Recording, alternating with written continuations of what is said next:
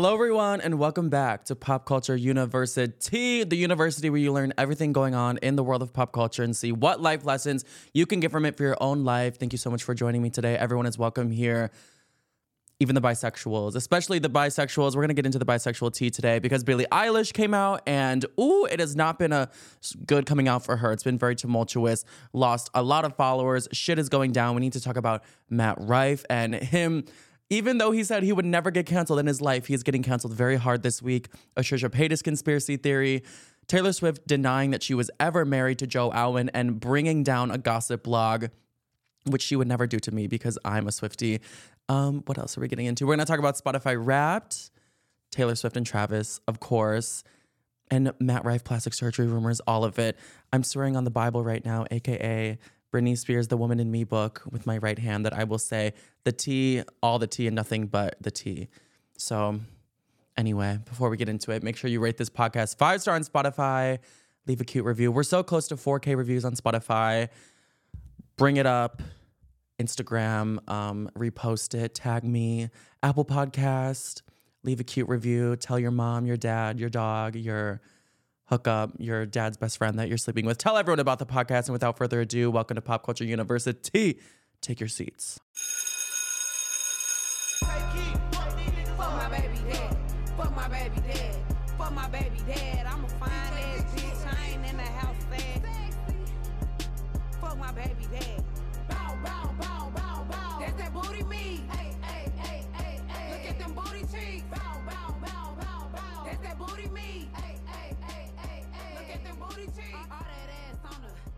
All right, you guys. So it's that time of the year. Spotify Wrapped has come around. That's more exciting than Christmas to me, getting to unwrap my Spotify Wrapped. I'm so obsessed with it. If you are on the video version here on YouTube, you can see that I'm wearing a Spotify Wrapped sweatshirt because I went to the Spotify Wrapped party this week and a lot of tea went down. I'm so excited to tell you who I saw there. It was such a funny LA party. I can't wait to tell you, but I do want to talk about Spotify Wrapped and especially the podcast Wrapped that I got for this podcast.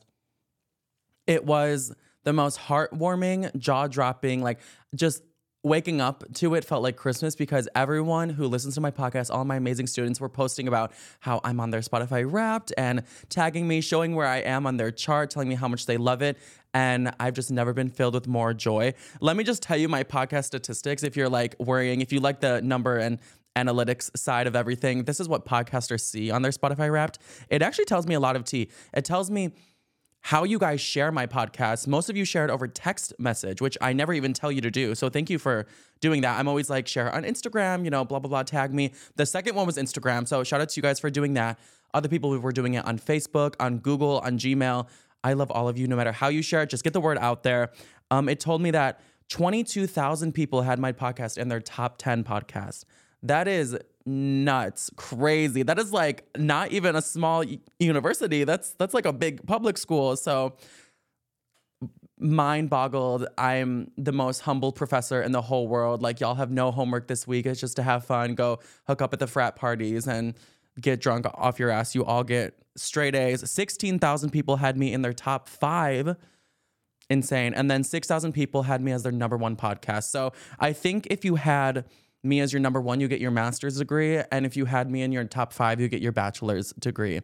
Um, there were some valedictorians here, people who were in like the 0.000% of the listeners, but I love you all. And it is really great seeing it in numbers played out on Spotify Rap Day. But I'm truly thankful every single day I get to record this and I see you guys listening. Like right when I post the episode, I see, you know, 500 people watched it in the first like five minutes that I posted it on Spotify. So I'm thankful every single day. And I'm so giddy when I think about I get to record and chat with you guys and DM. I DM'd everyone who posted. So I was DMing for hours that day. Like, I hope I got to you. It's so great to connect with you all. But there's nothing I'm more proud of in my internet career than my podcast. It's the number one thing I'm thankful for. And if you want to start a podcast, you should just do it. I was so not a natural and so terrible at it, but look at me now, bitch. 2021 me couldn't even like say a straight sentence without having an anxiety attack. I would like tremble and become a puddle if I ever was speaking in front of a mic. So it will just like develop you as a person and broaden your horizons and give you an army of bad bitches behind you. So uh, the 2024 school year is gonna go crazy. Let's talk about some celebrities. Spotify Wrapped. Ice Spice was her own number one on Spotify Wrapped. I think that's fucking hilarious and iconic and the essence of self love. She was her own number one artist. I always wonder if artists listen to their own music, but you know what? I would. Everyone likes their own brand, right? I didn't like Charlie Puth or someone say that they make love to their own songs. That's fucking weird to me. But what else would you expect from from Charlie Puth? The utmost weird shit. So I still think he needs the internet taken away from him. Worst couple of the century award goes to Charlie Puth and Selena Gomez. Can I tell you who my Spotify number one was? This is the first year Ariana Grande was not my number one in five years. I think since the conception of Spotify Wrapped, she has been my number one. She's my ride or die girly. I'm an Arianator till the end. I was there through Donut Gate, through Homewrecker Gate, Pete Davidson. I was in the trenches with her and I still am, but she was my number three. She wasn't even my number two. Number two was Taylor Swift, which I mean, she was the global number one Spotify artist of the year. Apparently, she made over $100 million just from streams, which I think is really wild. Like, because retrospectively looking back at her Apple Music letter, she was like, artists aren't getting paid enough for streams. And look at her now. She changed the whole industry and she is now the number one most paid artist for streams. $100 million. She is wild. I feel like her power is so strong. She's about to tell all the Swifties that it's time to leave their, like, shed their physical bodies and ascend into the light at some point. She's truly just a godly being. My number one artist, though, this year, you guys, I'm not ashamed at all. I got to dance with this artist on stage at their concert. How many people can say they got to do that with their number one artist? My number one artist was Ava Max. Oh, and I'm not embarrassed. Oh, she's sweet but a psycho, a little bit psycho. I'm sweet but psycho. And I'm just, oh, she calls her fans the avatars. I just call her Ava because we're like, you know, best friends. We're not just um, a fan artist relationship. But it's so funny because she was actually my top five songs. Like no one else even cracked the top five. it was all Ava Max. But she released an album this year. Like what what was I supposed to do? The week it came out, it was just nonstop playing. Like it was playing while I was sleeping. The first night that album actually came out, I was listening to it in my basement because it came out so late and I still lived at home. So like obviously I couldn't wake my my dad up to the sound of Ava Max. I'm, I'm sure he would love that, but he doesn't want to hear, that's the motto. Mm-hmm. Pop a few bills and drop a few champagne bottles at four in the morning. So I was listening to it so much the night it came out that my eardrums were like ringing at the end. Like I listened to it so loud with headphones on. Um, but yeah, I need to go to like Ava Max rehab. I think I'm anxiously attached to her. But I, I sent a screenshot of it to her manager and I was like, look, I'm her number one fan. Can you, you send this to her? And she was like, yeah, I'll send that to Ava. So we're still we're still besties. We're we're still in this together. I posted on my Instagram story. Tell me who was on your Spotify Wrapped, and let's just go through some of your guys. You guys gave me really a lot of options. A lot of you were Taylor Swift. Um, Mia Juliet, you were Taylor Swift. Leo Kurz, Leo Leo Kurz. I hope I'm saying that right. Oh, you were Taylor Swift, that nurse Mel, Taylor Swift. Lots of people were Taylor Swift. There were some shocking ones in here, like John Joseph. You were Lea Michele. What what song does do, does Lea Michele even have? Thank you for supporting the illiterate community, but what music does Taylor um, Lea Michele even have? Ayla, you were Chris Brown. You said Chris Brown. I know you hate him. I do hate him, but I won't hold it against you. Cage the Elephant, XOXO, Savally. I have no idea who Cage the Elephant is but I'm very happy for you. I think elephants are so cute. SZA, oh my God, that's Kaden. Kaden, you were SZA. That makes sense because doesn't everyone says that SZA makes music for side chicks? Kaden, you're totally a side chick, so that makes sense. Um, Alan Bethy, you were Miley Cyrus.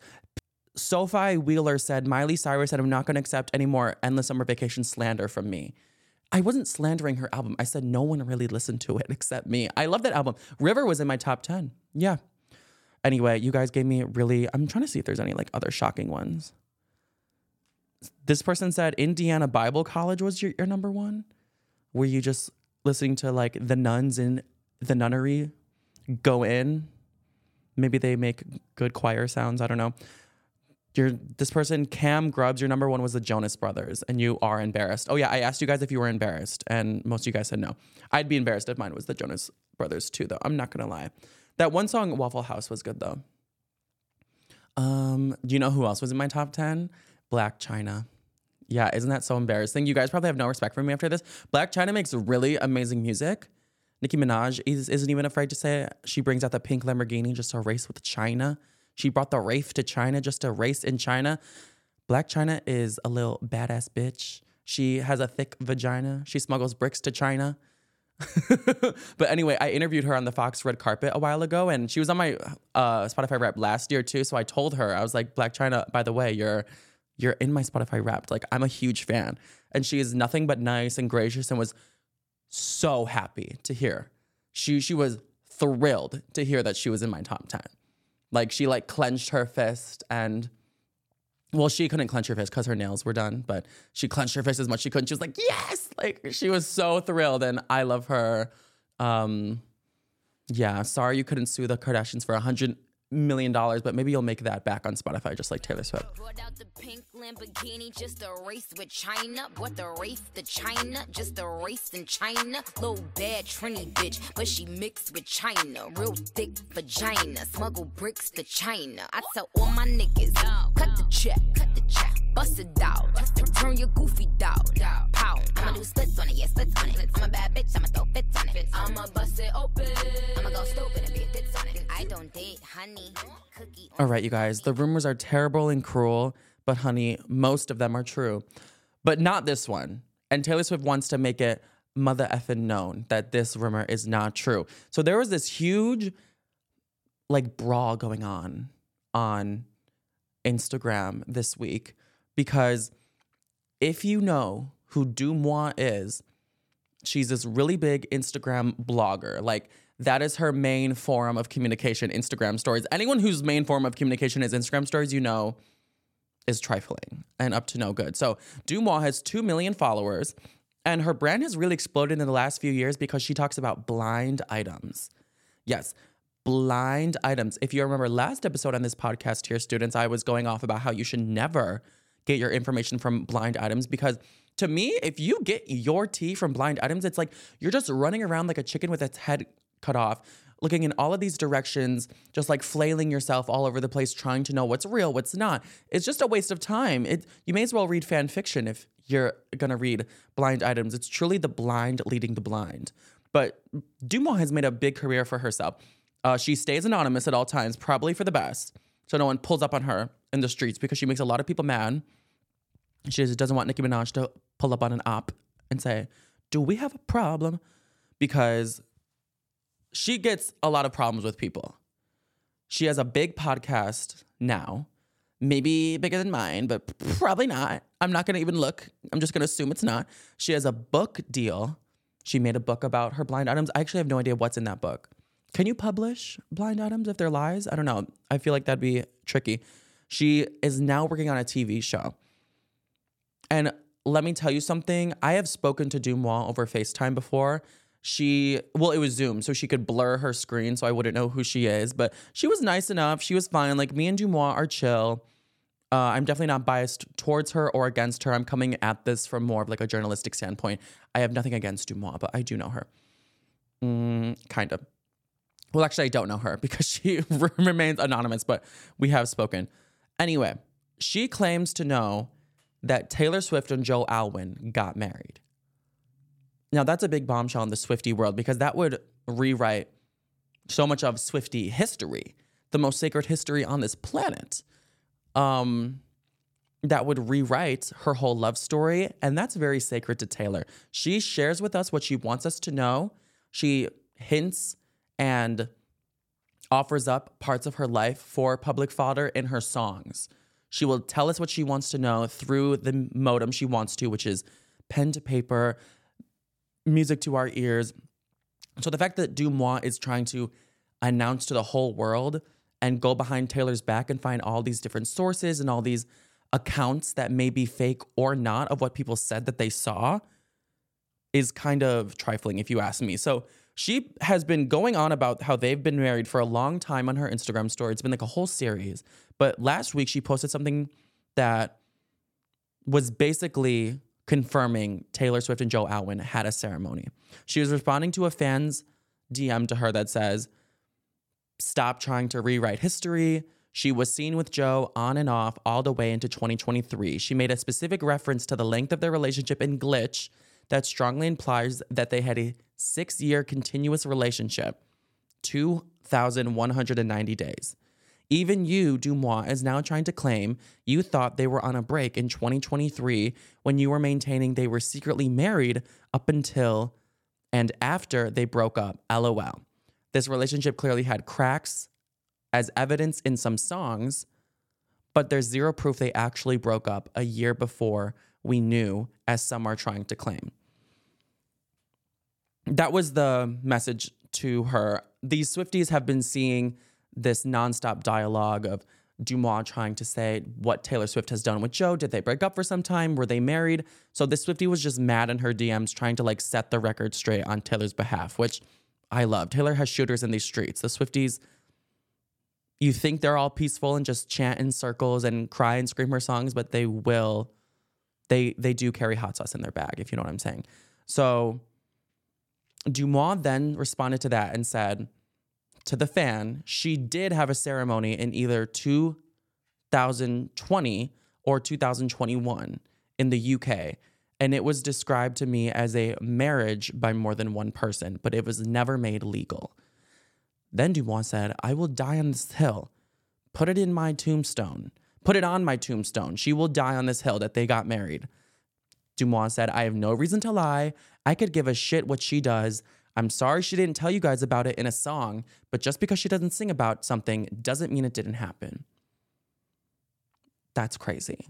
That's a lot to dissect there because the way she's trying to like take Taylor's power away from her and think she is good enough and like important enough or entitled enough to be the one to break news about Taylor Swift's love life and almost like be the arbiter of how Taylor Swift delivers her news. She's trying to say just because she doesn't sing about it in a song doesn't mean it didn't happen. And I'm here to tell you that it happened.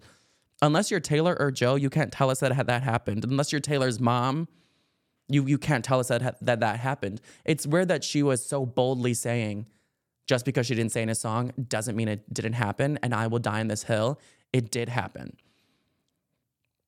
And I don't like when she said, I don't have a reason to lie because you do have a reason to lie. Deuxmoi, obviously, any thinking person who thought about that for five seconds would know you obviously have a reason to lie. You run ads on your account all the time. You need to carry this narrative of, uh, or, or, or these like storylines of what's going on in celebrities' lives. So they keep clicking, they keep coming back to you, they get attached so they can see your ads more, so you can sell your book or whatever. You clearly have a motive to craft sensational storylines so people come back. Deuxmoi a faceless operation with baseless information just for sensation. Will she get sued for defamation? I, I, I could see that happening because now Taylor Swift's publicist Tree Paine, and if you know Tree Paine, if you've seen Tree Paine, she looks like she's she stands on business. She wants she has like she's not there to be Taylor's friend. She's there to run that Swifty business like the mom. She is the head of Secretary of Defense for Taylor Swift. She's a Secret Service. She's always Taylor's right hand man whenever you see her at the Eras tour at an event. Oh my God, did you see Taylor at the Renaissance premiere? And Tree Paine was like holding her waist as Taylor was walking, and everyone was like, Why is Tree Paine holding her like that? Like, is it that serious? But Taylor really does need Secret Service. Like in the Delicate music video, when she was walking and the Secret Service would stop anytime she would stop. I think she needs that in real life, but that's what Tree Paine is. Like, she's in the Taylor Swift situation room at all times. She will cause you real pain. If you see Trey, if you see Tree Paine in a fight with a bear, help the bear, is what I think. Now, t- this is what Tree Paine said back to Deuxmoi. She never, Tree Paine never really like. Mm, it's just interesting to me that she would stoop down to Deuxmoi' level to even say this, and I'm sure there was a lot of contemplation that went into it because, as a publicist, like you kind of. Um, like you, you, you know, you're gonna blow something out of proportion if you give it more attention. So why give Deuxmoi the attention? But she said, this is Tree Paine. Enough is enough with these fabricated lies about Taylor from Deuxmoi. There was never a marriage or ceremony of any kind. This is an insane thing to post. It's time for you to be held accountable for the pain and trauma you cause with posts like these. Damn. Bomb drop. Wow. And you, it's the first thing I think of in that situation is like Taylor obviously read that, approved it. It was sent out. So Taylor is sick of it. Tree Paine is sick of it. And I like how they went about it in a public way because it does bash Deuxmoi and let other celebrities know, like, do not give her any credibility. Like, I like that she didn't handle this with like a financial threat or legal threat behind closed doors. Like, let's destroy these lies from like a public standpoint. Um, I guess it is interesting to know now that they were never married. We we we did receive that piece of information that is actually verified from Tree Paine, not a random person who's standing at a hot dog stand and hears Joe Schmo say something that may or may not be about Taylor Swift that they then then DM Deuxmoi. I love that it's verified. Okay, so Dumois decided to bark back. She clearly doesn't know when to yield down to the person in charge. She's being a bad dog, but um, Deuxmoi said, Well, I make zero dollars from lying. Can publicists say the same? Also, to relate something that is in reference to something that happened years ago to pain and trauma after what just happened seems like poor choice of words. Either way, I apologize to Taylor. So, again, that's a lot to dissect. And I love how the camp of Taylor Swift is coming for Deuxmoi because Deuxmoi stood no chance in the first place, but now she really doesn't because that was the single worst response I've ever heard from anyone in my whole life. And it really just exposed her moral compass with what she just said. It, that, like, if you had a question, she made herself look very bad. I think she could get a publicist after saying that because when she says, when I make zero dollars from lying, can publicists say the same? First of all, we already established any thinking person knows you you you do make dollars. Publicist, I mean, that's not really their main job to lie. It's to paint a good image of their artist. Much more than that, being a publicist, I think, takes more tact than just like running an Instagram blog does. First of all, she's not even a good gaslighter. When she's like, I don't make any money, continuing this narrative of, oh, I make no money, I make no money. You're not even a good gaslighter. If you're gonna gaslight me, make sure I question my reality or question reality in its entirety and not make me question your sanity. Like be a good gaslighter. Take take me on a trip. Really make me believe you. Okay? Please. We know you make money. We don't need to go in circles here. The second half of that when she says to relate something that is in reference to something that happened years ago to pain and trauma after what just happened seems like a poor choice of words. Pain and trauma that just really exposed her true character because she's willing to go so low and use the most heinous means of deflection to avoid taking responsibility. She what she's referencing with pain and trauma is what just happened at Taylor Swift's concert, aka a fan dying because of um, cardiac arrest and the insane heat in Brazil. She's trying to like completely deflect any wrongdoing or pain she could have caused Taylor by saying there's more painful things to focus on right now and more things to garner sympathy for than what I just did right now. Insane, stooping so low, like indefensible behavior, Deuxmoi over. That's wild. I can't believe she even said that. And I think she thought she was so like savvy. But like, girl, no, that, that was a terrible response. And then she says, either way, I apologize to Taylor. I mean, that's like saying, sorry, I called you a stupid, ugly bitch, but I apologize. Like, you don't mean it. I don't know. It's just wild. Do I think Taylor will sue for defamation? Allegedly, it's hard to uh, prove defamation. I know gossip bloggers have been sued in the past for spreading lies and ruining people's characters, like when Cardi B sued a gossip blogger for $4 million and she's like still in debt and like Cardi B's just like savagely taking her assets and gives no fucks about this girl. But after what that blogger did to Cardi B, I mean, I would do the same exact thing. On here, we don't talk about blind items. We talk about things that are actually unfolding right in front of us that have real consequence because they are actually happening in this universe, not something that may or may not uh, be happening. So I really don't feel like I have to worry about that. It's it's a waste of time to talk about unconfirmed things. We talk about real life situations, not made up blind item land, and I'm just so over it all. Um, I will say Deuxmoi does a good job at making it making it clear that her account is unverified gossip and just rumors. But in this case, she did add her own input when she was like, "I'll, you know, die on this hill. I know this happened." They had the uh, ceremony in 2020 or 2021.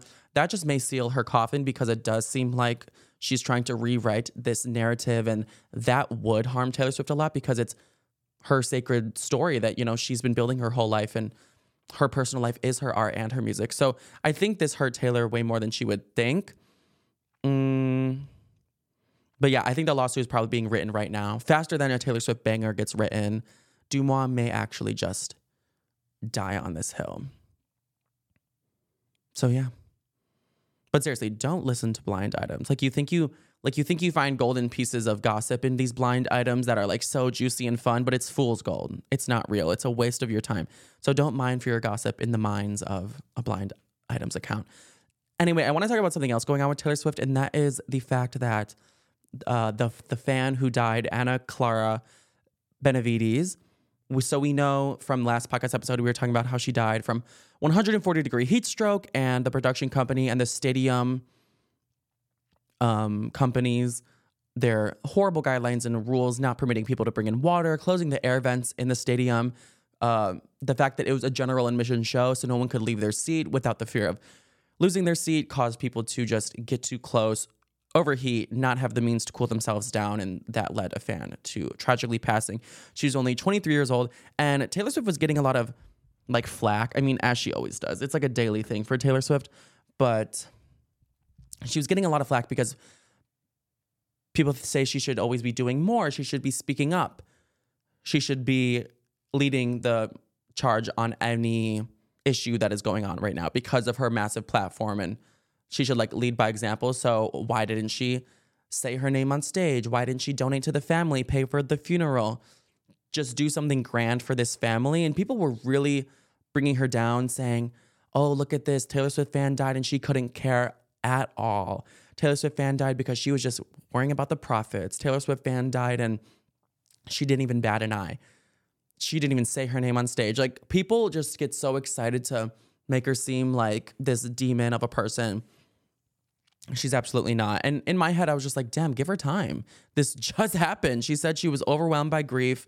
She posted that Instagram post saying she's not going to be able to talk about this on stage because she is so devastated and will cry if she starts to talk about it.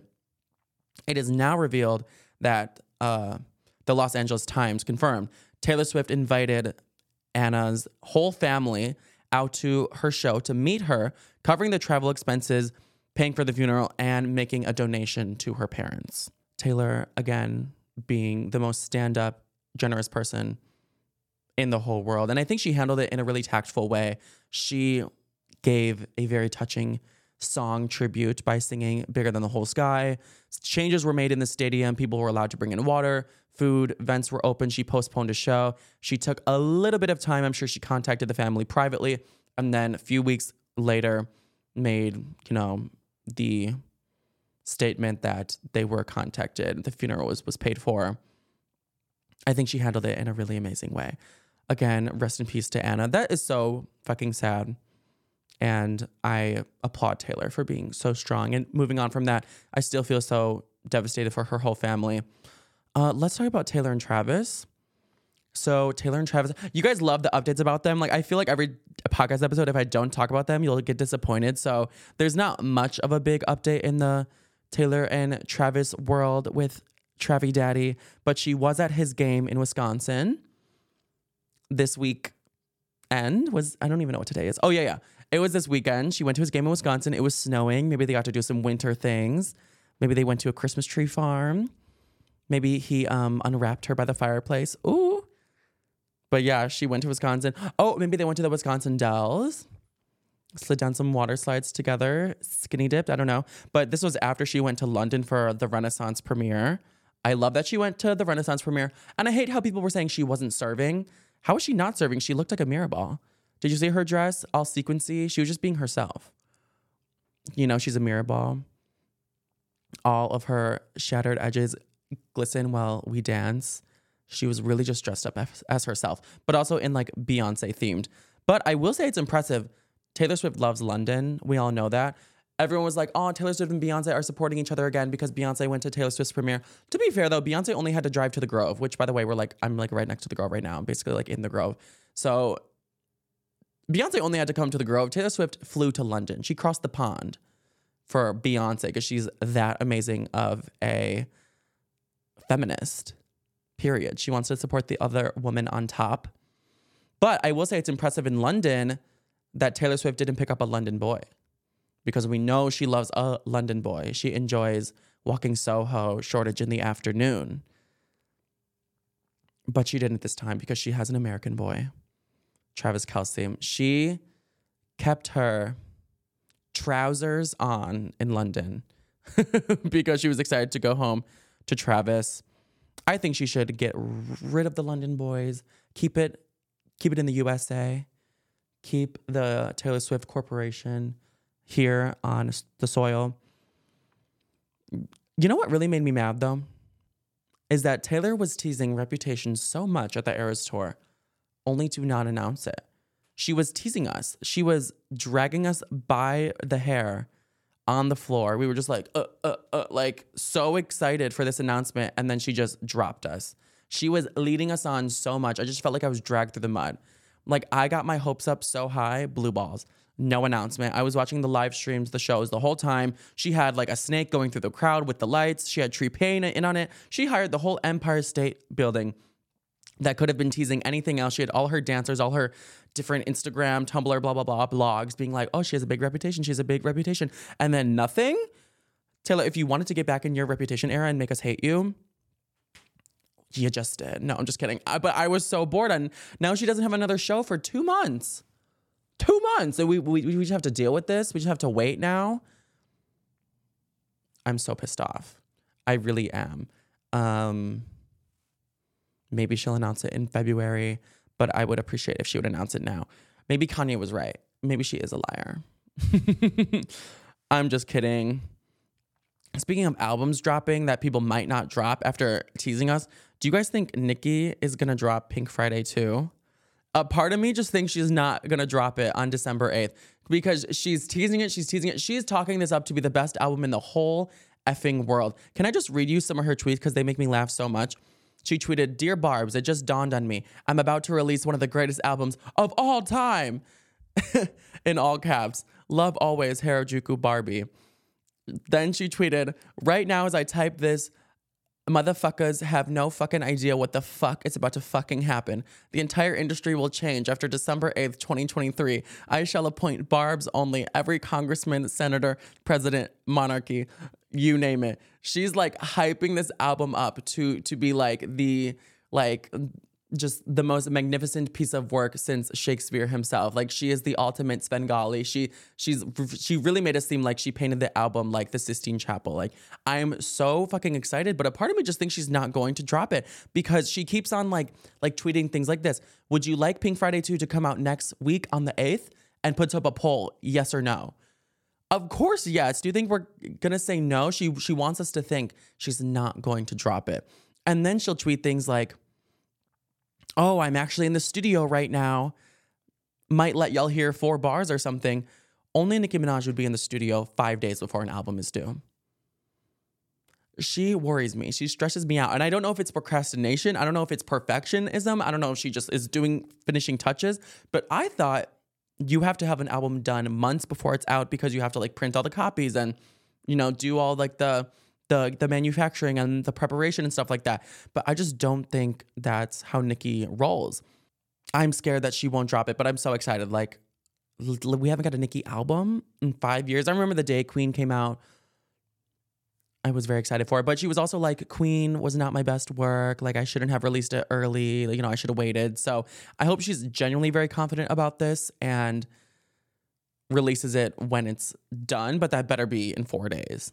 It better be in four days. In next episode, we will talk about it. But a part of me just feels like Nicki just likes to ride the high of announcing things and ride the hype of promising things to her fans or acting like a rollout is happening. She just likes the the high of anticipation. She likes to tease the fans and get their attention. She's like, "Oh, a tour is happening, but there's no dates booked yet, but you can RSVP for the tour if you want." Oh, like this live show is happening. I'm going to Jingle Ball in Chicago, but you know what? Actually, I'm not going anymore. She canceled that. So I think Nicki just is a lot of talk. But let's hope she's a lot of rap as well. And that should be coming out um, December 8th. And if it doesn't, I'll be so pissed. Can we talk about something else though? Right? The, this happened right before I got here.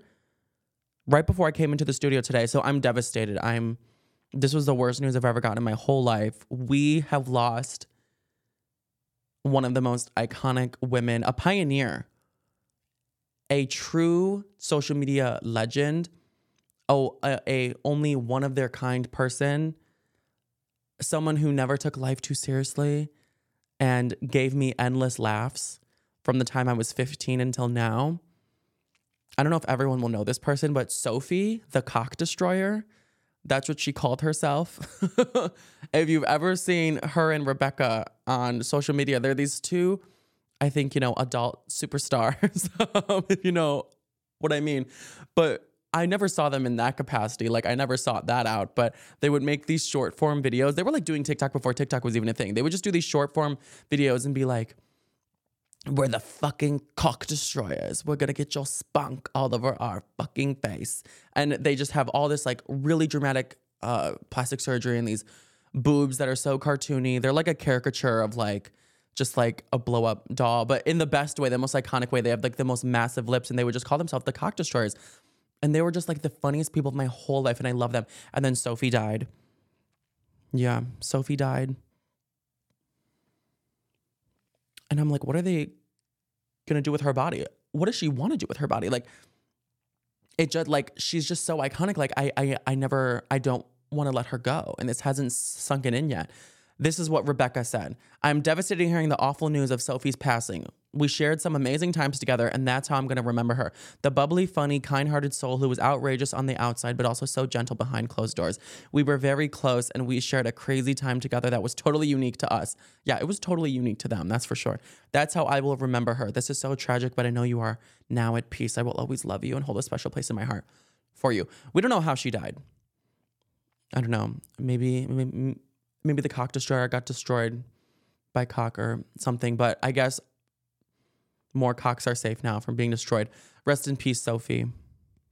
This is like I'm I don't know how I'm, I'm gonna cope with this.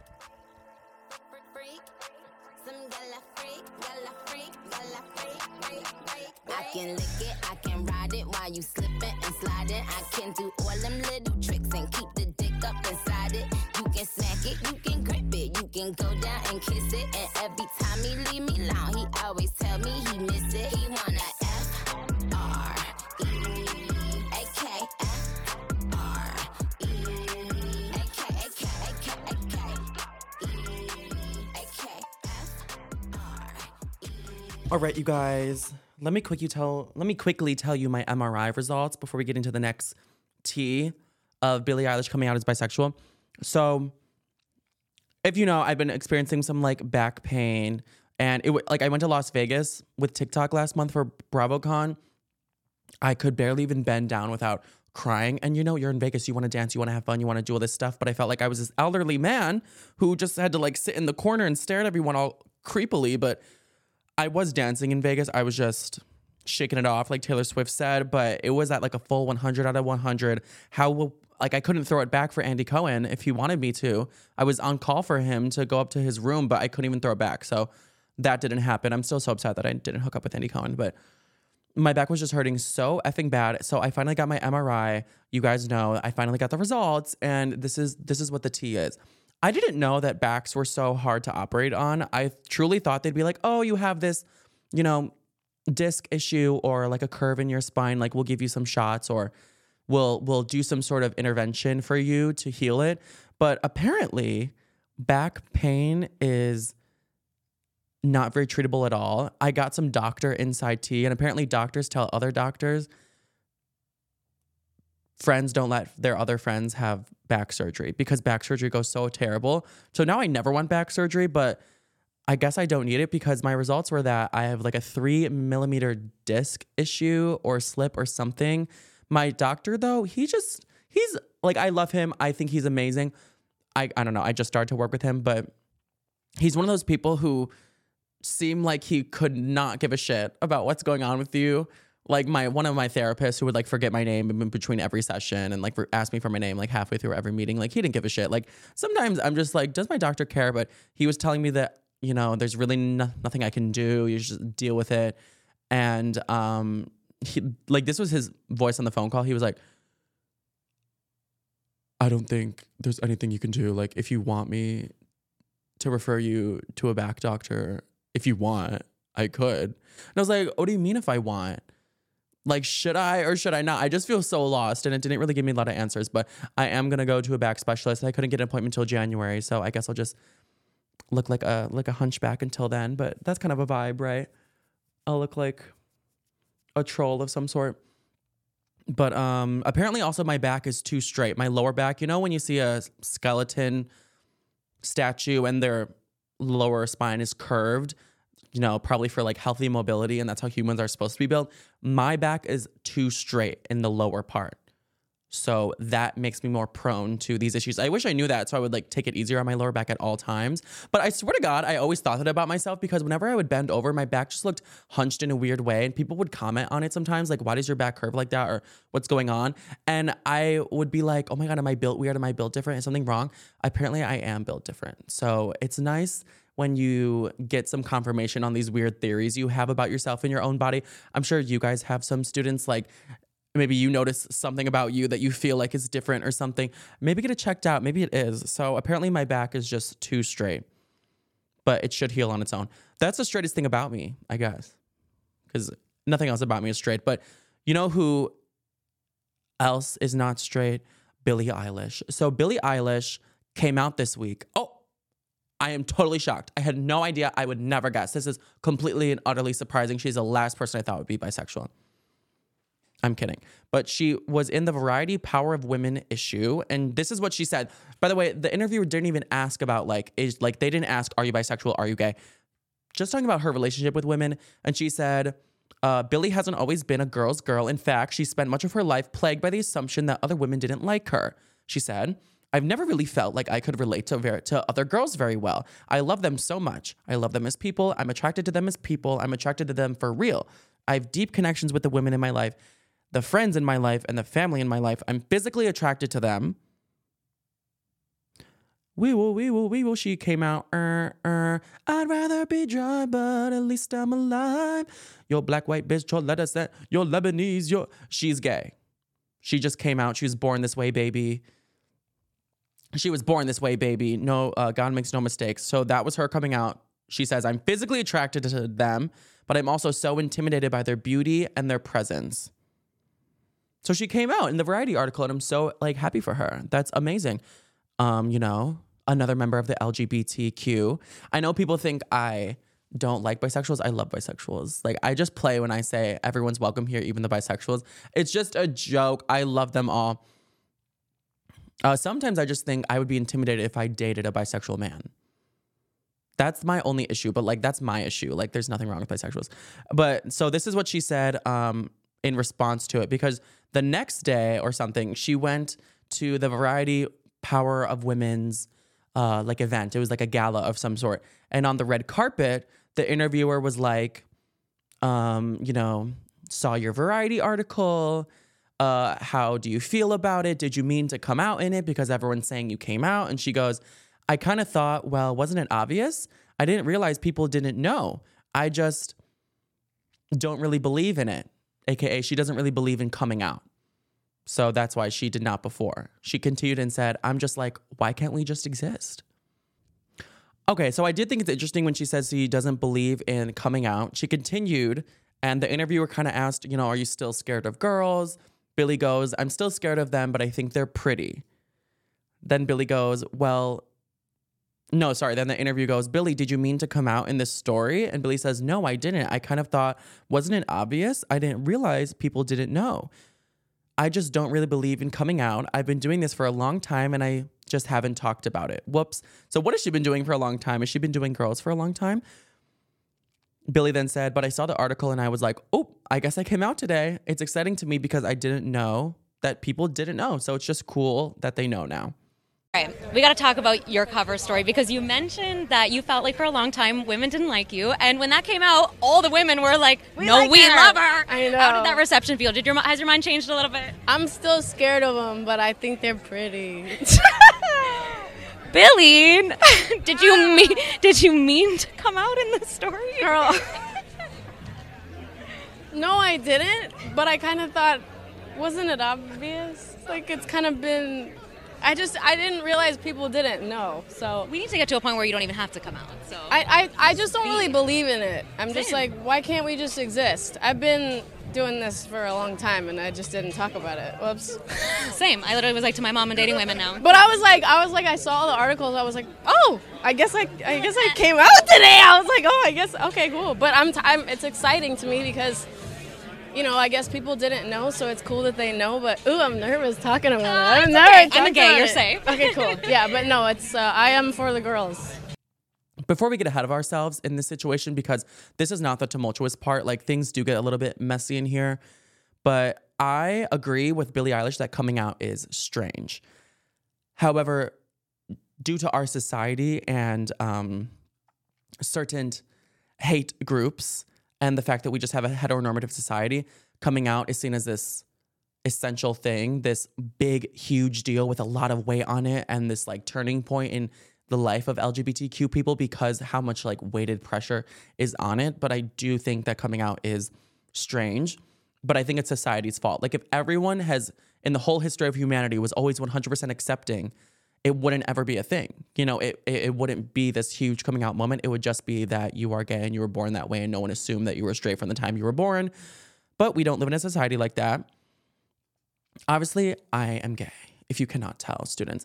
My coming out, I feel like I never really did. Like, we can get more into it at one point, but I feel like I just always lived my life acting gay, even from the time I was like three or four. My mom said she knew I was gay since I was like three. So I never really once in my life pretended to be straight. I was never really in the closet ever for personal reasons that's like a deeper story but i'm happy that i kind of at least in like my small like network of people like normalized not coming out to people around me because my plan was always like i'm just gonna my coming out moment like when i come out will be when i start taking part in being gay if that makes sense like when i start hooking up and putting the sex and sexuality if that makes sense so that's what i did um but like when people would ask me growing up, "Are you gay? Are you blah blah blah?" They would ask me since I was like like 7. Like the way that my sexuality was investigated and interrogated out of me from the time I was a very young child is super super super super weird. So I agree with Billie Eilish coming out is weird. Like everyone's like, "Don't sexualize kids," but why are you berating kids to come out from the time they're like 5 years old? But even when people would ask me when I was 5, I wouldn't be like, "Oh yeah, I'm straight. I'm straight. Please, but like believe me, believe me." I would be like, "I don't know." Do you think I know? Like, do, do you think I've developed yet? Girl, like, I don't know. Like, I was never really in the closet. I would be like that that Azealia Banks meme. I'd be like, so now what? So what? Like, like that would be the whole thing. So I like that she also normalized like not really coming out, or eh, I guess in this case, like not coming out in like a like a huge way. I I, I would just say straight people, you you really don't know how easy you have it. Yeah, I'm I'm I'm, I'm kind of annoyed with you straight people out there. You have no idea how easy you have it. You didn't have to have this excruciatingly vulnerable moment and this like in, impending uh like soul exposing talk with people about the deep personal issue of your sexual desire because you know your sexuality was just assumed and it was assumed correctly. So good for you for being normal. No, I'm just kidding. You're not normal, but you yeah, you just you just existed. You just existed. Luckily for me, like most people were accepting um, in my life tremendously and amazingly, and I'm so lucky. But for a huge percentage of LGBTQ people, you know, on the other side of coming out, it's not a very good situation. That's why you should never out people, which is what we're about to talk about. But I think outing is one of the most heinous violations, a, a nasty crime. I know people who have like outed people f- before and I never speak to them again. I think that's so tone deaf and like ruthless and it's not like a like a like a comeback that you can do for people or like like a low blow or a way to get back at someone. It's actually i just think should be considered a crime. Like it's it's really embarrassing. It's the lowest of the low roads. Uh, so billie eilish has already lost 100000 followers after coming out. She's lost 100000 followers after coming out. That's like the trash emptying itself. The trash just took out itself. Thank god. Let's not waste the time. But it's really crazy how people just you are acknowledging that you're gay for the first time, oh, unfollow. Like they're okay with you acting gay, doing all these things. You know, Billie Eilish, as people would say, she's been dressing very like androgynous, LGBTQ esque. Uh, so they're fine with that. But the second she admits it, oh, unfollow. It's so insane to me. And I forget that people are just cut from a different cloth and still carry around that hatred. I forget that, but it's really crazy. But I think it caused Billie to panic. Like the the result she saw from her coming out and the I think just like the way it happens, it does like take a toll on someone and throws them for a loop. So Billie Eilish did something that I've really never seen her do before and she posted this on Instagram. It was just like she posted it with a carousel of photos of her outfit, cute photos of her outfit, but the caption was, "Thanks Variety for my award and also outing me."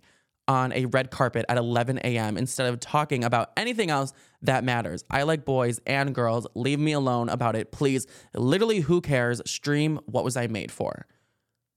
Wow. And it got 3 million likes. She came for them. She told them. But like, Billie, whoa. You know, the publicist was screaming.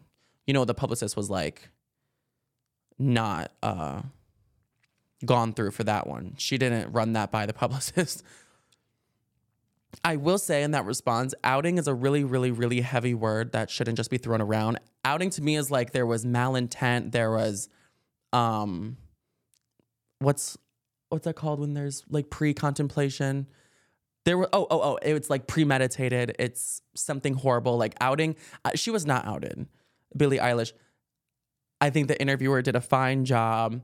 I don't want to cast her in that light. I don't even know the interviewer's name, but I don't want to cast her in that light or give her that wrath of being an outer because she's not at all. And Billie Eilish, like, she, yeah, she was like, they didn't ask me about the music or anything important. She knows the music industry is way more than the music. We like artists for more than their music. Don't act like you don't. It's the whole package, it's the whole sale, it's you as a person. Um, so I think even though she was acting nonchalant about it in the interview, and she was like, "Yeah, I didn't know that everyone didn't know," wasn't it obvious? I think it was really affecting her in, in a way that she wasn't showing, and I think it probably made her very nervous seeing herself lose all of those followers. So she's kind of, um, like, what's the word? Um, um, she's like getting mad. She's like, she's she's snapping back in a way, and I don't know. I th- I, th- I think it really is affecting her. And it's just a big like life change because now she has that title and will live as an LGBTQ person and get used to all the biases that come her way. And she has like this whole new amazing lease on life, like an incredible lease on life, but it's just a big transition to go through. So I think she has her life has been turned upside down in a way, and that's why she kind of snapped at Variety. But I also love that she came out in a very nonchalant way, and I think this will further the idea that you don't have to come out. And obviously, if someone's gonna unfollow her because she's bisexual, they were never a real fan to begin with. So thank you, Billie. We love you, LGBTQ sister. Let's continue on and talk about Lil Nas X because obviously this is another gay person. Lil Nas X is one of my favorite people in the industry. I went to go see his concert. I'm constantly trying to find him on Hinge and Raya. I love him so much. I think he's so attractive. We're like the same age, and he's honestly a pretty big inspiration for me. Just seeing him achieve everything and his whole um like vlog series that he did about manifesting his career and building his way from the bottom. I really do love Lil Nas X. And disclaimer before we talk about this, because he's making Christian music now, like Jesus music, we love that, but disclaimer before we get into it because I forget that people like uh, need disclaimers. I, f- I forget that people for like forget that every human is nuanced and they don't enjoy nuanced conversations and they don't understand what's already assumed before talking about a subject. It's assumed that I respect your religion. It's assumed that I hold in high regards people's faith and their right to believe in whatever they want to. We're just having a fun conversation. I feel like we're all on like the religious spectrum at some point and we can comment on religion itself um, and how it affects us and other people while still respecting it. So, of course, I have the utmost respect for all religions. But Lil Nas X was teasing his Christian music. He's now making Christian music. This is a big divergent from his old music where he would be giving the devil a lap dance and being very in his satanic Illuminati era. People are kind of surprised by this, but he posted a snippet of a Christian song the lyrics go Father, stretch my hands. The lonely road seems to last the longest. Help me with my plans. Everything seems to go nowhere. And it's like, Father, give me hope when I feel hopeless. You know, he's preaching to the man upstairs. preaching to the big man upstairs. We love that. But then he, uh, his caption of that was, Y'all mind if I enter my Christian era? This was like very premeditated too. I was wondering why he was dressing how he was at the VMAs in August or whenever that was, but he was wearing like a slutty Christian outfit and he was carrying around a Bible. I was so confused. He just looked like if a nun was about to get freaky with her sisters and like experiment for a night at the nunnery or something. He just looked like a slutty nun. Some would say he was serving God. Wink. Do you get it? Because like people say I serve God, but he was like dressing in a godly outfit, so he was like serving God, you know? Anyway. People were very mad at him. They think he's just, you know, using God as like a hunch or whatever to sell his new music because that's what he's done before. They think he's just like a marketing ploy, a, a gimmick. Tyrese Gibson from Fast and Furious, I'm not familiar with his work. Um, there's like a billion Fast and Furious movies. I don't have time to learn about 500 different actors on IMDb. But he said, Y'all are going to learn to stop playing with God. God is not to be played with. From shoes with the devil signs and devil's blood in the show Soul, we can all change. I get it, but I feel a way about people making a mockery of Jesus. Do you live your life? Do what makes you happy, but y'all better stop playing with Jesus. So Lil Nas X kind of had a response to that. People saying that he's not a real Christian music maker. He's not the next Kanye hosting like Sunday service and doing all of this, blah, blah, blah. Lil Nas said, Y'all see everything I do as a gimmick, when in reality, I'm just an artist expressing myself in different ways. Whether I'm a cowboy, gay, satanic, or now Christian, y'all find a problem. Y'all don't police nobody else's art like mine. Y'all hate me because I'm fun, cute, and petite.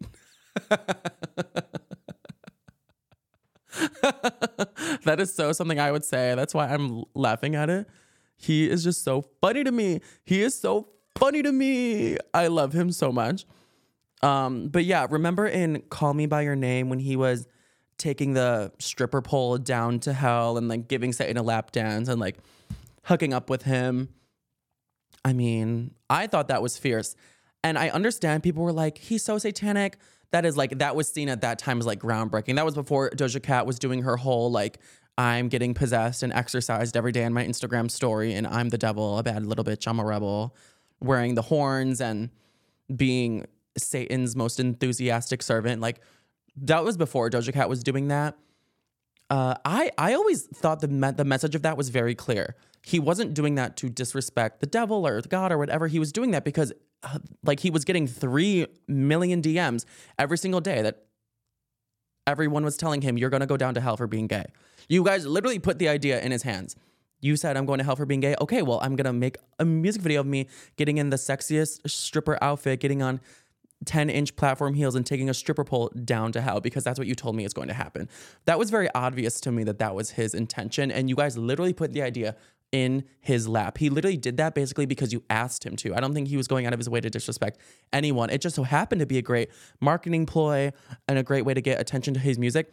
But it only made sense because there was like artistic integrity behind it and something that was actually really um, crucial to his life story. Unlike Doja Cat, she kind of just seems to be hating her fans and demonic for no reason, or maybe she has like a splinter in her toe and she's like mad about it and needs to get it taken out. But this is what Lil Nas X said. He said, "Y'all hate that I symbolically took ownership of the very place y'all condemned gay people to." Gay people to. So you flipped the script and convinced everyone that it's about me mocking God, but it was never about that. Yeah, I, I agree. I don't think he was mocking it. Um, you know, it's not like he had this plan to, from day one of his career, like, oh, I'm gonna offend Christianity just to get out there and like get my name out there. No, it's it's because you put the idea into his lap, and it like no shade. It just seems preposterous that Christians are surprised at some of their victims like irreverence to their cause when like they literally condemn them to hell and they're saying they're going to be banished to eternal suffering. Of course, people are going to be a little irreverent of your cause because of that. You know what my favorite thing to do is when the people in WeHo like um WeHo's like a strip of West Hollywood bars that I love to go to, but there's of course all these people with like you know when you go to a Lady Gaga concert or a Kesha concert and there's signs that are like you're going to hell like blah blah blah blah blah like repent he's coming Jesus is coming there's always people like that. And we also, I love when they come up to me and they're like, Do you have time to like hear about Jesus? The thing that I love to do, by the way, like I respect Jesus. I feel like I'm on the religious spectrum somewhere. Like I love the whole thing, but obviously they don't need to like threaten me and when I'm just trying to enjoy my night. Um, but they're like, Do you have time to learn about Jesus? Um, you know, he can walk with you every step of the way. He's always with you. What I do is I pretend I have no schema of Christianity at all. I've never heard about it ever it drives them insane because their power is that they assume everyone has some sort of prior schema to religion because they've like forced it upon the whole world. Uh, so I just take that power away from them and they're like, Jesus will rescue you. And I'm like, who? Who's that? I've never heard of that person. You're like, you know, the the guy upstairs, like he's watching down at you at all times. And I'm like, I've never heard of that person. I I just do not know who that is. There was this one guy who was like trying to like get me to I don't know, like do something with his church or something. And he was like, Jesus will give you everything you're missing on this earth. He'll fix your soul. And you know what he meant by fix my soul? Like he was like, he'll fix your soul. He'll give you everything you need. And I was like, I already have everything I need. I don't need that man to give me anything. And he was like, he's not a man. And I was like, okay, well then who is he? Like, who are you talking about? And I was like, I already have everything I want. Like I have passions and people who love me and every material item I could need, a healthy network of friends and family. Well, he was like, all right, well, pff, well, you can't take those with you to the afterlife. And I was like, well, duh. He was like, he'll he'll give you more than earthly possessions. And I'm like, mm, I don't know if I need more than earthly possessions.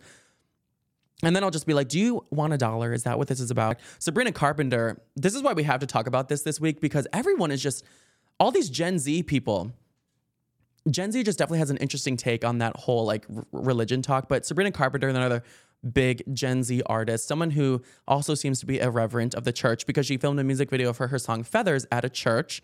And this music video um, depicted her murdering people and there was blood everywhere.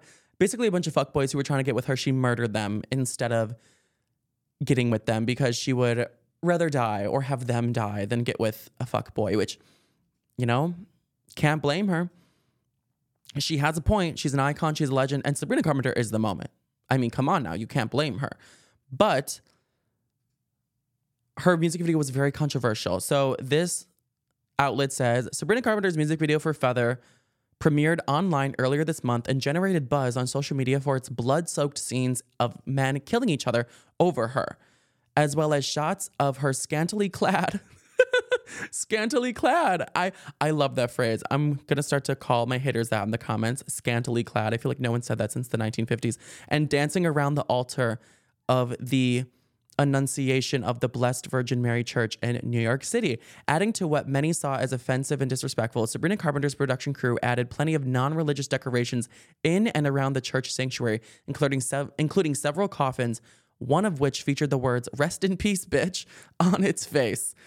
Uh, so the bishop who allowed Sabrina Carpenter to film in this church for the music video was fired. He was removed from his position because they take stuff like this very seriously. By the way, Feathers is a bop. Feather, it's one of my favorite songs this year. I listen to it all the time. I blocked so many men this year who were just awful. So when she sings the line, I got you blocked, excited to never talk. I am excited to never talk to people, and it makes me so happy, like reminding me that I never have to talk to these fuckboys again. And I get why how she was displaying that in her art by them dying. Like, I get it. But this was her response to the church being mad at her. She said, We got approval in advance, and Jesus was a carpenter. She literally said that about Jesus. She's hilarious. She's she's just hilarious. I didn't know Jesus's job. I just thought he was a nepo baby. But the pop girls aren't offending Jesus like this anymore. Like Gaga would do it, Madonna would do it. So she's just this these blonde pop girls. You know, it's a rite of passage. So she's definitely made that checkpoint. And I'm sure you know. I just feel like all these Gen Z people are just like modern Christians. Like they're not trying to offend. They're using it in more of like an artistic way. Of course, they still respect religion. We all do. We all love it, but I feel like they're just doing it in a modern way. And I'm sure Jesus could have a laugh at it. He was like, Sabrina, like he like saw her film the feather music video. It was like, Sabrina, you know you're not supposed to do that in the church. LOL, stop it. And just like, I don't know, I'm sure he he didn't care. It was all in good fun. But yeah, if you're not living a life you'd be burned at the stake for in the 1700s, are you even living? No. However, to finish this segment up, I I will say I do agree with the Christians about this one thing because she did bring like like I feel like uh, Christians can can have all their like powerful statements and like you know their their rules and stuff and not liking me in their church. And I feel like if it's in their church like it kind of is Sabrina's fault because she brought it into their place of worship. So I do agree with the church at this point. So I understand the Christians there and they win. They win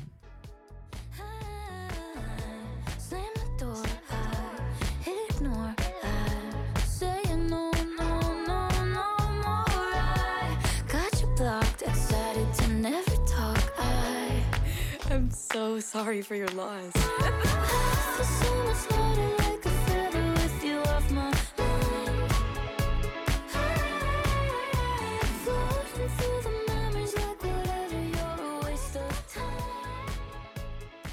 All right, you guys. So, do you want to know something sad I did this week? My my mom, who is incredible and amazing, she sent my Christmas gifts from Chicago to LA for me to open. And I like how I was going off about how if you celebrate Christmas too early, you're an abomination and you're so annoying. And I was being all bah humbug about it. But my mom sent them like a month early. That's just who my mom is. Like she's so early with literally everything. Like if she says we're gonna go hang out in like three hours, she really means an hour and a half. So I know I have to like get dressed and everything super fast. She just loves being early. So she sent me all the presents and I opened them on FaceTime with her. But it was super sad, like the fact that, you know, I moved away and like we have to open them on a phone. That's definitely one of the sad parts about life in LA. But it makes sense because I am going home for Christmas, but she didn't want me to have to put all of them in my bag and then like pay for like an expensive suitcase when I go back to LA after. Um, but yeah, it, it was just like a sad moment, like being on FaceTime with her and seeing her reactions over FaceTime and, you know, not being able to like just unwrap it and open it together and like have the whole Christmas tree and stuff. One of the downsides of being here for sure, but overall, like I, I do love being in LA and I'm coming up on my six months of being here. December 17th will be my six months. And I don't know, I do love LA. I feel like I definitely belong here and I'm having a great time. The spiders in my apartment are gone. And like I feel like I didn't leave my family because I, I had no reason to. Like I genuinely have so many opportunities out here and I am go to these events and these work opportunities every single week, multiple times a week. Like I'm doing so many exciting things this week and next week and I'm going to an event somewhere close, like a music festival next week with TikTok, and I wouldn't be able to have all these amazing, amazing experiences. So my mother's just the most amazing person for staying back and watching me shine and like supporting me from afar and giving me all these things to be excited and happy about and staying in touch and just keeping our connection the best ever. But yeah, I could tell just like on the FaceTime, she like wishes I was there, but I will be home in Illinois soon.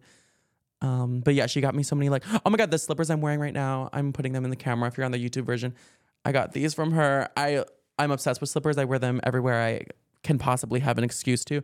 Sometimes I accidentally leave my house in slippers when I like I'm going to the gym and I'm like, wait, I'm just so used to them being on. I need to go put on gym shoes. Um, I got cute clothes and like a book and like health and wellness things that I always love to take part in. I'm I, I don't know if you guys follow me on Snapchat. I'm doing the whole like gold star like member blah blah blah because I'm a gold star gay, you know. no, I'm just I'm doing the gold star member on Snapchat thing, and I'm posting all like the wellness foods that I try in LA. So check me out on there. I think my name on Snapchat is Patty Eminger, although it might be Patrick Eminger because that's what I put it in as. But Patrick is my dead name, so don't call me that. Only refer to me as Patty. But yeah, Professor Patty. But go follow me in there. I think I want to go to Erewhon after this. Kim Kardashian was holding like an Erewhon bag at the one fashion show the other day. So I was like, oh my God, I forgot that place existed. Maybe I'll get the Hailey Bieber smoothie.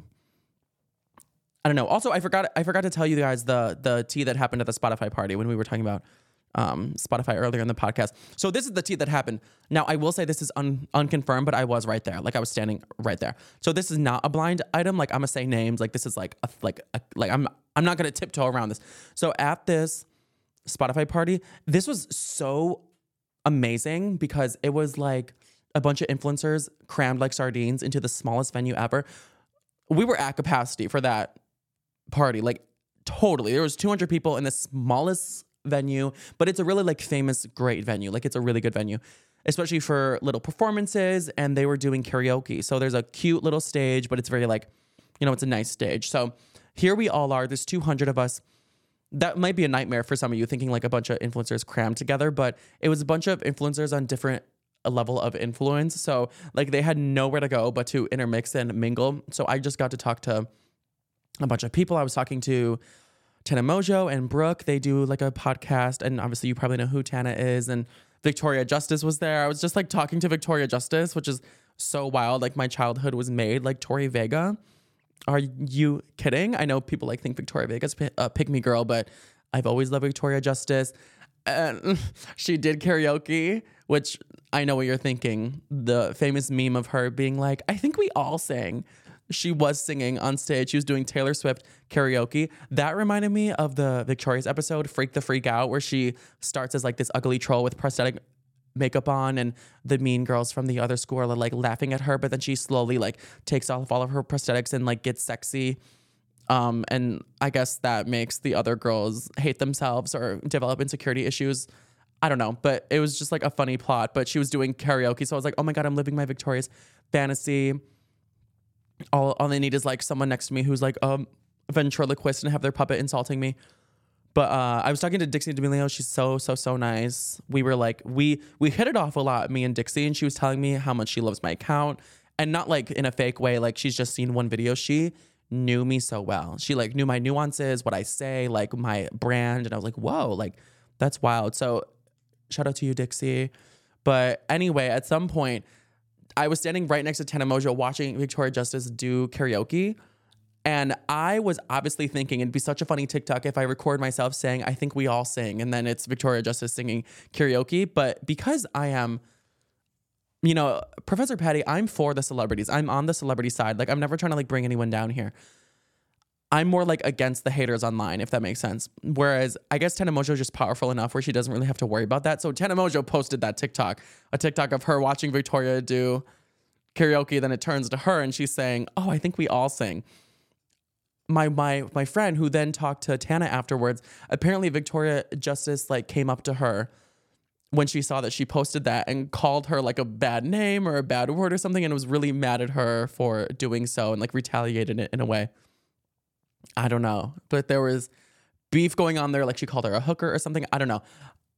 Allegedly, but I was right there and I did see the TikTok getting made like that did happen in real life. So not to spill the tea or anything. I love them both. Um, not really choosing any sides there. I do love Tana. I will say something about Tana when I did talk to her. She is so good socially. Like she just knows how to work a room and network so well. Like she just knows how to do the small talk better than anyone I've seen. And I knew she would.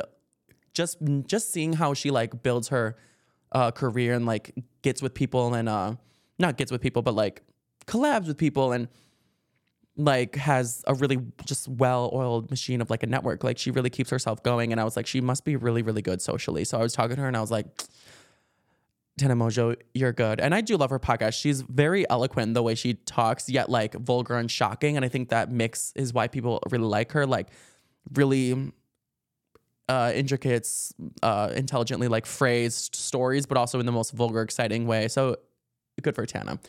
Something else about Tana's podcast, Matt Rife was on her podcast the other week and he was like, I'll never get canceled. I'll never get canceled. I'm uncancelable. No one is immune. No one is immune to being canceled. You're, okay, no one has the immunity necklace. No one has some grant of like, you are not immortal. You are not incancelable. So Matt Rife was canceled this week. Very, very bad. I'm sure you have seen this. If you don't know who Matt Rife is, he's probably like the biggest comedian right now in the world. And when I said that on TikTok, everyone was like, no, he's not, Patty. I hate you. Like, he's not the biggest comedian in the world. I was kind of just saying that to like, I don't know, have a hook in my TikTok, but he really is. Like, he sells out stadiums. Who's doing it like him? Who is really doing it like him? He's not the one, two, or the three. You say you look up to her, but really you look up to me. I can't wait for Pink Friday 2. But really, who is doing it like him? Like no one. Um, no one is batting like him in the comedian game right now. But he is now getting canceled because of a lot of comments he made. So here's five reasons Matt Rife is getting canceled. Number one is because he disrespects women's bodies and says really crazy comments about them. So for a star, like he is this huge mega star, but the women have made him famous. And he knows his fan base is mostly women. So it's interesting that he wouldn't hesitate to say the most heinous things about women's bodies when he knows they're his whole fan base. So this is what he says on the uh, Stiff Socks podcast. If that tells you anything about what's about to be said. Stiff Socks podcast. I might have a few stiff socks. No, I'm just kidding. But he said, I don't love a giant clit.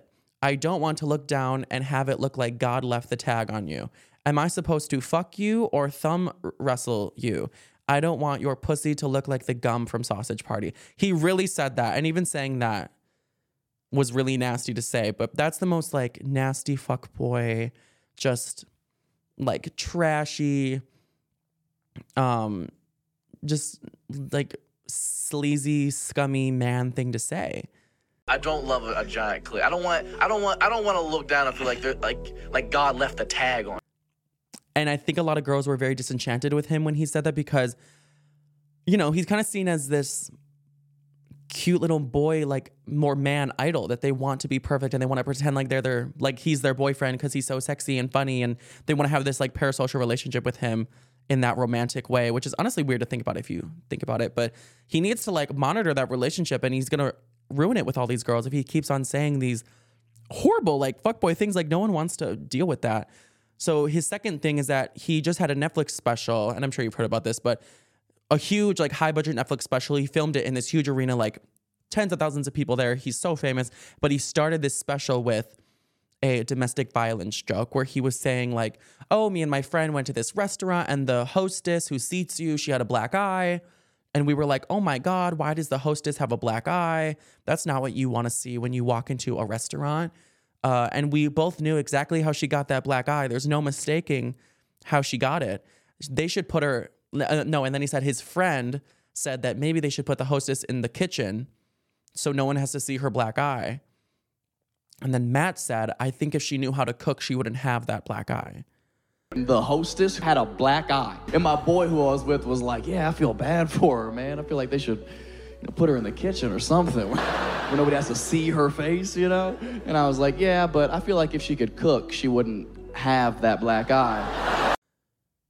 But no, there was really no punchline there. But I think he thought it was like the funniest thing in the whole world. It's these pretty men who just are so used to like having everyone laugh at everything they say. So they don't really need to up their comedy very much to get the laughs out of you. Like some people just say he is not really that funny at all. He just relies on the looks and the shock factor. I saw a lot of people making TikToks like doing skits where they pretend to be Matt Rife and saying the most boring, not funny thing, and then going like, "Yeah, bro, that was so funny," and then like a bunch of girls go crazy. Like he really doesn't have to say anything truly funny to get laughs, and yeah, I guess that's what happened to him in his Netflix special. Then, when he went to apologize for the domestic violence joke, because he said he'll never apologize for a joke, like comedy is comedy. Uh, he doesn't care what you think and he won't be canceled. So when he went to fake apologize for all the backlash he was getting, he posted on his Instagram story, uh, you know, I'm sorry if my joke offended you. To solve your issue, click this link. And you thought the link would be to like support domestic violence victims or something, but the link took you to a website that spells that sells special needs helmets, saying anyone who was offended by this joke needs a special needs helmet. Crazy, ruthless, ruthless absolutely wild. Like the biggest balls in the whole world doing that. Being a comedian would be scary. Oh, especially what happened. Whoa, what comedian got ran up on when they were on stage and like tackled to the ground?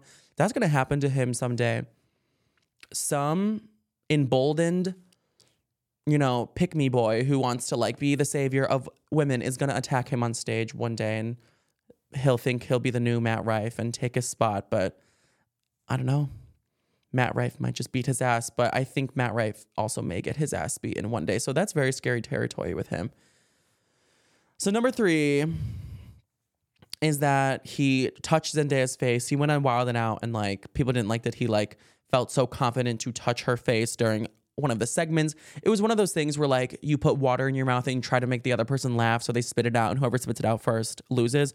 So Zendaya had the water in her mouth, and he like grabbed her face, and he was like, let me get your number, baby. Spit it out so I can get your number. Like, blah, blah, blah. And he was saying like a bunch of other weird jokes. But um, when he grabbed like Zendaya's face, like her, like he, the, the rumor on the street is Matt Rife has put a lot of uh, money in, pl- uh, in plastic surgery into his face, but Zendaya's face is still worth much more than his. So do not touch her face. That's really bold that he would even say that. Again, he must have the biggest balls of steel, like bull balls down there, because he just does not give a fuck. Uh, people almost like ran up on him and wilded out and were like, get away from Zendaya. But he thought it was, um, a lot of people thought it was very weird. Fourth, the fourth reason people um, are canceling him is because on Tana's podcast called Cancelled, he said the most tone deaf comment, a very narcissistic comment about like if anyone really hates him for anything he's ever said or done, it's because they're jealous of him. He said, Here's a very humbling epiphany I've had recently because so many fucking people hate me for no real reason. And it really made me realize that people only hate somebody they're jealous of. I've been guilty of hating people. And when I really sat back and thought about it, it was because I was jealous of where that person was in their life. Like I felt like they got an opportunity that maybe I should have gotten. And then when Tana, when he was finished speaking, Tana responded to him and obviously hearing the absurdity of what he just said and the self-serving, you know, thing he just said, Tana responds, "That was really really that was a really really good well-rounded answer. I'm trying to wrap my head around. Do you think people hate Osama bin Laden because they're jealous of him?" That was her response to him being like, "Matt, people aren't mad at you because they're jealous of you. They're mad at you because you are an asshole and say asshole things." To me, Matt Rife is very offensive. Like he definitely relies on those shock factory jokes. Maybe he doesn't have the most clever setup, and that's why people don't really tolerate it. Uh, like I, I think if a comedian like genuinely spelled out the best joke in the whole world and they got the crowd going, like they were on the edge of their seat for the build up, and then they had the funniest punchline in the whole world, and it was so clever, and they just forced that laugh out of you, even if it was offensive, they would still be like, okay, like we got to give it to him. Like that was a good joke but Matt Rife, like he he just doesn't seem to have the like the comedic chops to really deserve that respect, and also the past to be so offensive at the same time. Like his jokes just need to like up himself a bit more. I will say I I do commend him for never apologizing fully. I think what he did to apologize was very fucked up. Like I don't uh, respect how he went about it, but just the aspect of never apologizing because um, that kind of like sends you down or like a like just a point of like it puts you down like a point of no return. Like if you apologize for one joke, you're going to be expected to apologize for a bunch of jokes, and then another angry mob will come at you for apologizing, and because then you've like admitted wrongdoing. Like he was never going to accept defeat in that way. So good for him. He's sticking to his story. He definitely knows what he's doing in that sense. But I think just as like a pretty person, he he claims he used to be ugly. He used to be all this, but he said he was ugly till he was like 23. Like he's almost 30. Like he's he has been attractive for a long time now. To me, pretty people just have like pretty affluenza. Do you know what I'm saying? Like affluenza is when someone's like so rich their whole lives they don't understand what it's like to be poor or like you know any hardship in that way. Pretty people just have like attractive affluenza where they're just so used to like everyone just gassing them up for nothing and laughing at everything they say and just giving them all this positive re- positive reinforcement for doing nothing that he thinks he can do no wrong. Like he just thinks he can do no wrong, but he like he actually can and he's used to being um rewarded for saying these offensive jokes that you know, people just forgive him for and he's able to move on. So that's going to happen for him again. My conclusion of this is that Matt Rife is going to win in the end. Matt Rife is going to win in the end. He's not to be canceled. People forgive him because he's attractive and because he's sexy. And that sounds like the most like shallow conclusion to come to, but truly like his career is going to continue. He's going to be fine. Um, because people at the end of the day, they're just so mesmerized by beauty and like hypnotized by it, especially his fan base. Like they're so in love with him. And girls like a toxic relationship. Like they like someone that they have to like apologize for and be like, I can fix him. Like, no, guys, he didn't mean that. But at the end of the day, he has that pretty privilege and he's going to keep saying these offensive things, whether you like it or not. So Matt Rife is going to win. Um, good for Matt Rife. And again, there's, I, I think we can condemn him because like he should be kind of like slapped on the wrist at least. Like I think there is a way that comedy goes too far. I think he can continue to be a comedian, but with a slap on the wrist and like some revising to his script, but he's not going to. Um, cause y'all just can't get past his perfect jawline and eyes and ripped body. And yeah, I think he's hot, but I don't know. He's like not my type. So I've I've never been too fawning over him, but yeah, Matt Rife is gonna win in the end. All right, you guys. Well, thank you for joining me today in Pop Culture University. I, I, I like blackout during these episodes, so I hope anything I said made sense. But uh, let's do the superlatives for the day. So, America's favorite celebrity this week, I'm gonna give it to Billie Eilish, just because she went through some shit and she's gonna come out on top. So, Billie Eilish, America's favorite. Public enemy number one this week is Matt Rife. Unfortunately, uh, he is really getting bashed and canceled every which way. But unfortunately, that sexy jawline and those DSLs of him will let him live another day. Most likely to be canceled next, superlative, is going to Sabrina Carpenter because now she has all the church girlies against her. And I don't know if she's that established enough to be coming for that. So Sabrina Carpenter, most likely to be canceled next. The secret villain of the week is Deuxmoi because she's trying to leak shit about Taylor Swift. And the messy bitch that lives for the drama is Lil Nas X. That's that's his life goal. He's he lives to make the drama and be the drama. So those are the superlatives of the week. Uh, let me know who you think the superlatives should go to. And yeah, I hope you guys have an amazing week. And I will see you guys next Tuesday. Not to call you like a cunt or anything, but I will see you next Tuesday. So make sure to subscribe to the podcast, Spotify, Apple Podcast. Leave a review, screenshot yourself, listen to it, post it on your Instagram story. Text people, I guess. Share this over text. I, that's what you're doing anyway. So share it over text. Let everyone know. Talk about what you heard at Pop Culture University and hold your friends accountable to also know what happened in class this week. And if they don't attend, they'll be expelled. Perfect attendance is expected here. And your homework is to dis- discuss this with people. Have Socratic seminars about what I said. That's my students' homework. And yeah, I will see you guys next week. Bye, class dismissed.